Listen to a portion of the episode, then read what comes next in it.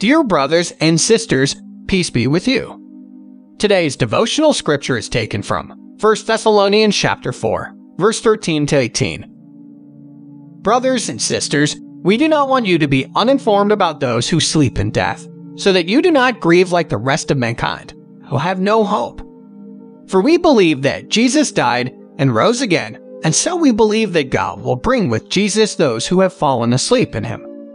According to the Lord's word, we tell you that we who are still alive, who are left until the coming of the Lord, will certainly not precede those who have fallen asleep.